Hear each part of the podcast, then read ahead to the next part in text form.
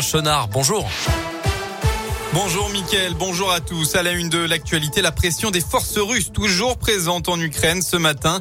Une mosquée où s'abritaient plus de 80 civils, dont des enfants et des Turcs, a été bombardée à Mariupol, a indiqué euh, le ministre des Affaires étrangères ukrainien il y a quelques heures.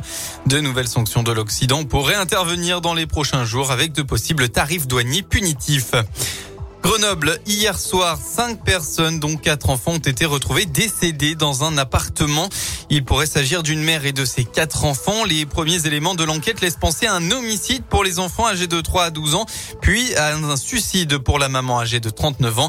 Le tout par absorption de médicaments dangereux. Une enquête a été ouverte. À Monistrol-sur-Loire, les habitants en ont marre. Une pétition a été lancée hier pour dénoncer les incivilités, les incivilités en nombre depuis la sortie du confinement dans le centre-ville.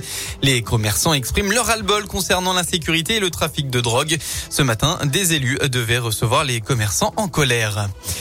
La bonne nouvelle pour les automobilistes, après avoir atteint des sommets cette semaine à cause de la guerre en Ukraine, les prix à la pompe vont diminuer assez fortement début de semaine prochaine et retrouver leur niveau d'il y a une dizaine de jours. C'est ce qu'en tout cas annonce Michel-Édouard Leclerc, le président des centres Leclerc. Il y aura une baisse de 35 centimes sur le gasoil à partir de lundi, a-t-il expliqué. On passe au sport. Les Verts se contentent du nul. En ouverture de la 28e journée de Ligue 1 hier soir, Saint-Etienne a pris un bon point sur la pelouse de Lille, dernier représentant français en Ligue des Champions. Les Lillois n'ont jamais réellement été dangereux offensivement face à une défense stéphanoise bien organisée.